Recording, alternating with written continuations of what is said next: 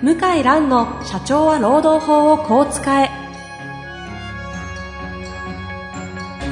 法律の下で展開されるビジネスの世界。ポッドキャスト社長は労働法をこう使えは弁護士の向井蘭が経営者の立場に立って経営者が知っておくべき労働法の基礎だけでなくビジネスに関する法律の問題を分かりやすく解説します。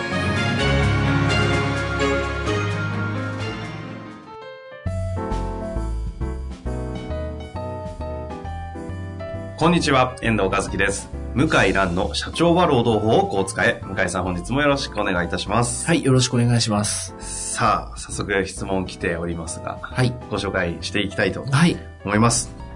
あ、そういえば、最近ですね、はい。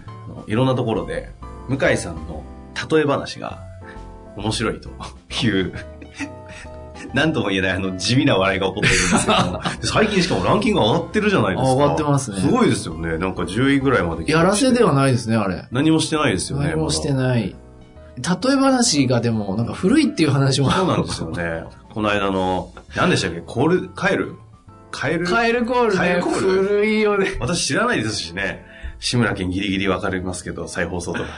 いや、僕だ、YouTube 見てるからあ、最近。あの、ち中国で。暇なんですか？いや、暇、暇なのかな？ちょっとまずいですよ、事務所の方に聞かれたら。娯楽がないから、はいはいテレビつまんないんですよ。あの、共産党が規制してるから。うんうん。もう変な、なんか、農村の鶏の卵がたくさん取れましたみたいな、はいそういう番組が多いから、うんうんカラオケ歌合戦みたいなね、うんうんだから YouTube 見てるんですけど、うんうんちょっとあ一回ハマるとずっと志村けんばっかり。アーカイブ溜まってますからね。それそれで、で頭、あれバカになりますね、あれずっと見てるとね。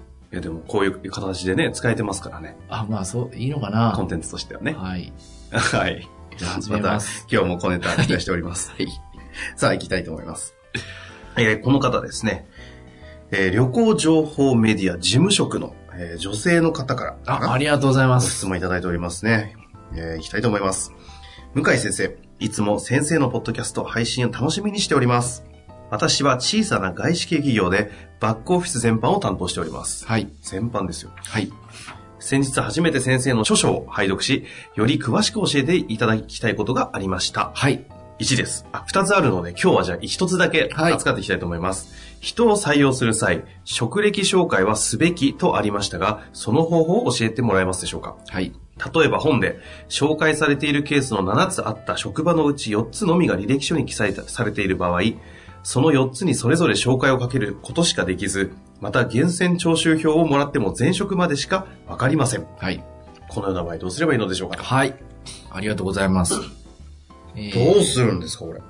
そういう本書かれたんですね。僕もあんま覚えてないんですよ。覚えてないんですか？あの、書いた、あの、職歴についてはい書いたのは間違いなくて、うんうんうんで、おそらく私が書いたのは、あの、履歴書の職歴は、ご自身がきちんと申告しているものだから、うんうんそれを確認すること自体は違法じゃないと。で、ぜひ、あの、行ってみてください。電話かけるなりして行ってみてくださいと。うんうん。ところが、あの、まあ、僕が書いた、えっ、と、その本自体は、まあ、5年前か6年前だと思いますけど、はい。もう今本当に個人情報、ますます敏感になってきて、ほうほう。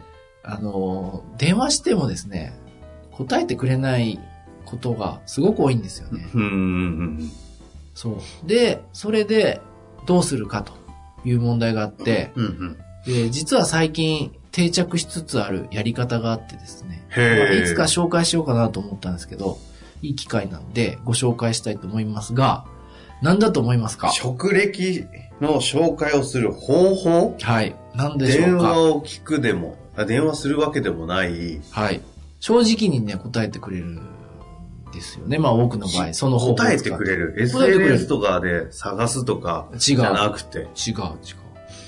両親でもないです、ね。じゃない。もちろん両親なんか電話したらそれこそ今大変ですよね。そうですよね。うん。なんでしょうか。え、これは今の時代だからこそできるとか、いや、昔からある。からできる方。できるけど、意外な盲点で、あの、外資系企業は昔からやってたと思いますが、日本の会社同士はあんまりそういうことはやらなかった。まあ面倒だったのもあるけど、わかりません。はい。えっ、と、まあ理屈から言うと、はいはいじゃあなんで、その、元在籍会社がうんうん。回答を拒否するかっていうと、ご本人から後で、なんか個人情報を勝手に漏らすなとうんか、うん。怒られるのがやっぱり嫌、揉め事にねね、巻き込まれるのが嫌だから、はい。言わないだけじゃないですか。うんうんうん簡単でして、所所定の書式を、その、採用予定者にお渡しして。で、すいませんと、うちの会社のルールで、過去5年間の在籍会社については、うん。あの、必ず在籍証明をいただいてるんですよと。あの、倒産した会社、あの、もう今は、あの、存在しない生産会社とかじゃない限りは、お願いしてるんですよ、つってんですよ。そうすると、もうもらうじゃないですか。で、内容は、何月何日から何月何日まで在籍しました。ただ、それだけ、すごく簡単な。で、そこに反抗をしてくださいっていう書式を渡すわけですね。相手方の会社のハンコもらうように言うんですか？そう、その、えっ、と、採用予定者の人に言うわけ。その過去の会社のそう。サインを、サインをもらうように。まあ、そんなんで回収できます？あ、できるんですよ、できる人は。あ、そう。そう。で、それは、ほうほう。あの、まあ、目的は二つありまうんして、うんうん。一つは、当たり前ですけども、何月何日から何月何日までちゃんと在籍していたかどうかの確認ですね。はい。はい。もう一つの狙いは、在籍中の勤務態度、うんうん。わかるんですよ。もしくはその辞める際の辞め方がわかるわけです。会社とこう、いい感じで辞めれたのかとか、そうですしたのかみたいなところか。そうです。例えば、円満に辞めた場合は、はいはい。電話一本で、うんああ、向井さん久しぶりですね、と。あ、転職したんですか、おめでとうございます、と。あ、いいですよ、在籍証明書。じゃあ、社長にちょっと断りが必要ですけど、うんうんうんあの、私の方で、えー、来週ぐらいには送ります。終わりですね、これで。うんうん。でも、これが、もうこじれにこじれて、辞めた場合は、あ、まあ、うん、ちょっと検討します、と言って、ずっと返事ないとか、うん。そういう関係になりがちですよね。要はその、海外でいうリファレンスみたいなそうそうそうそうそう形のまあことの、こう、うん代理としてできるんですね。そう。だ単純な話なんですけど、うんうん。意外とそういうことは、あの、特に中小企業はやってなかったから、最近多いんですよ。え、その、向井さん回りって感じですか？うん、おてか、まあ、全体的にそういう流れになっているんじゃないなんて言い方されましたっけ？在在籍証明在籍書証明書。うん。を過去3年分ぐらい、3年分、5年分ぐらいお願いして、2社3社あるんだったらそのぐらいお願いして、で取ってもらうと。まあん。過去3年分、5年分だったら倒産してる会社はまずないから、取れるはずなんですよね。それが取れないっていうのは、ちょっとあれと。なんかこじらしてたりしたのかなとか。うん、なかなか出てこないとかね。ああ、そういうのも炙り出すためにも、そういうやり方まあ、それはは知らないですよ。その本当の目的は僕は知らないけど、はいはい。そういう目的もまああるんじゃないかなと推測しますよね。ただそれも万能ではないですけどね。まあそうですね。だって、揉めに揉めてる人であればあるほど怖いから、うんうん何されるか分かんないから、もう、もうすぐ在籍証明書出す。あ逆にね、会社側が。なるし、まだ経歴詐称かどうかは判断できますよね。うんうん。まさか私文書偽造して犯行を偽造するって人はいないとは思いますけどね。そういう人ね。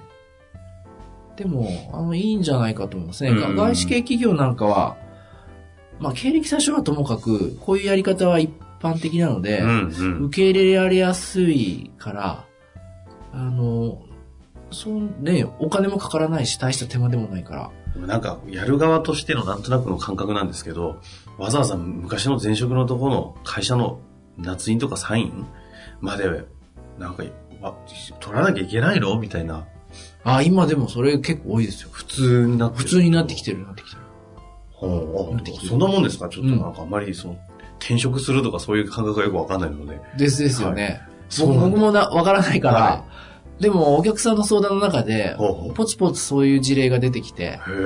要するにあの、まあ、ど、どういうことかっていうと、私どもの案件はやっぱ揉め事が多いから、うんうん解決しますよね。はい。会社とちょっとまあ訴訟になっちゃったとか、うん交渉で辞めてもらったとか、そうすると、そういう方、2、3ヶ月経って転職が決まってうん連絡してくるわけですよ。で、在籍証明書出してくださいと。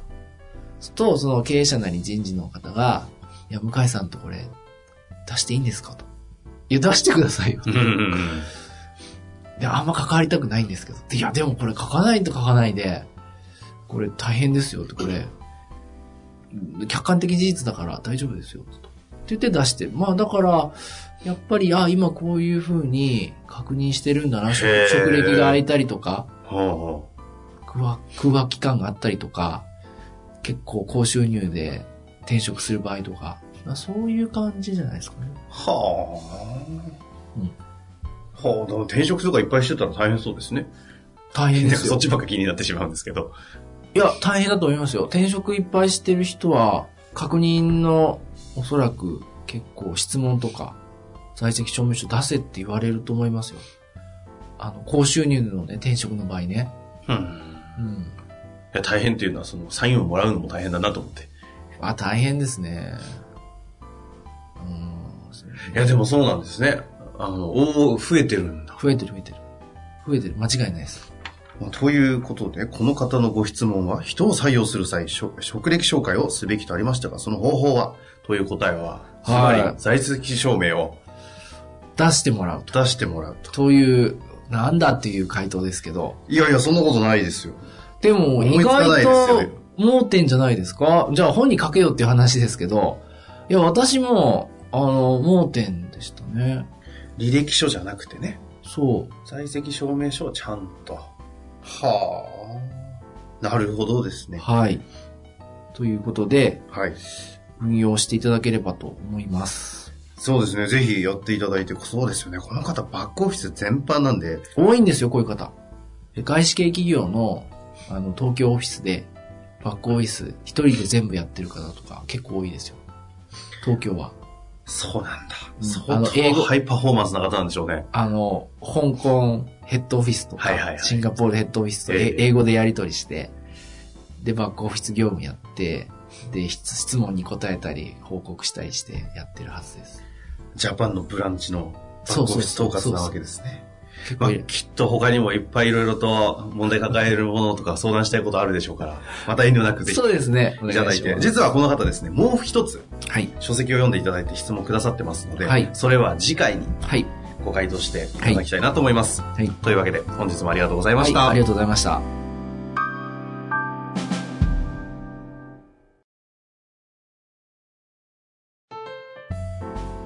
本日の番組はいかがでしたか？番組では向井蘭への質問を受け付けております。ウェブ検索で向井ロームネットと入力し、検索結果に出てくるオフィシャルウェブサイトにアクセス。その中のポッドキャストのバナーから質問フォームにご入力ください。たくさんのご応募お待ちしております。